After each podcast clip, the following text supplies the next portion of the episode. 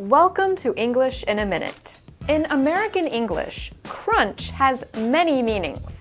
It's a stomach exercise, the sound made when chewing hard foods, and a critical moment. Crunch time. That does not look like the draft of our big report. The one I sent you this morning for editing? Oh, this? No, it's not.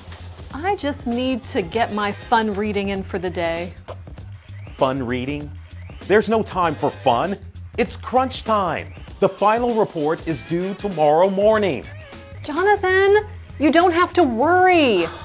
I'll have the edits to you right after I finish my puzzle. Crunch time is a period of intense pressure. It's a critical point where action is needed. You might hear sports broadcasters using this phrase near the end of a game. And that's English in a minute.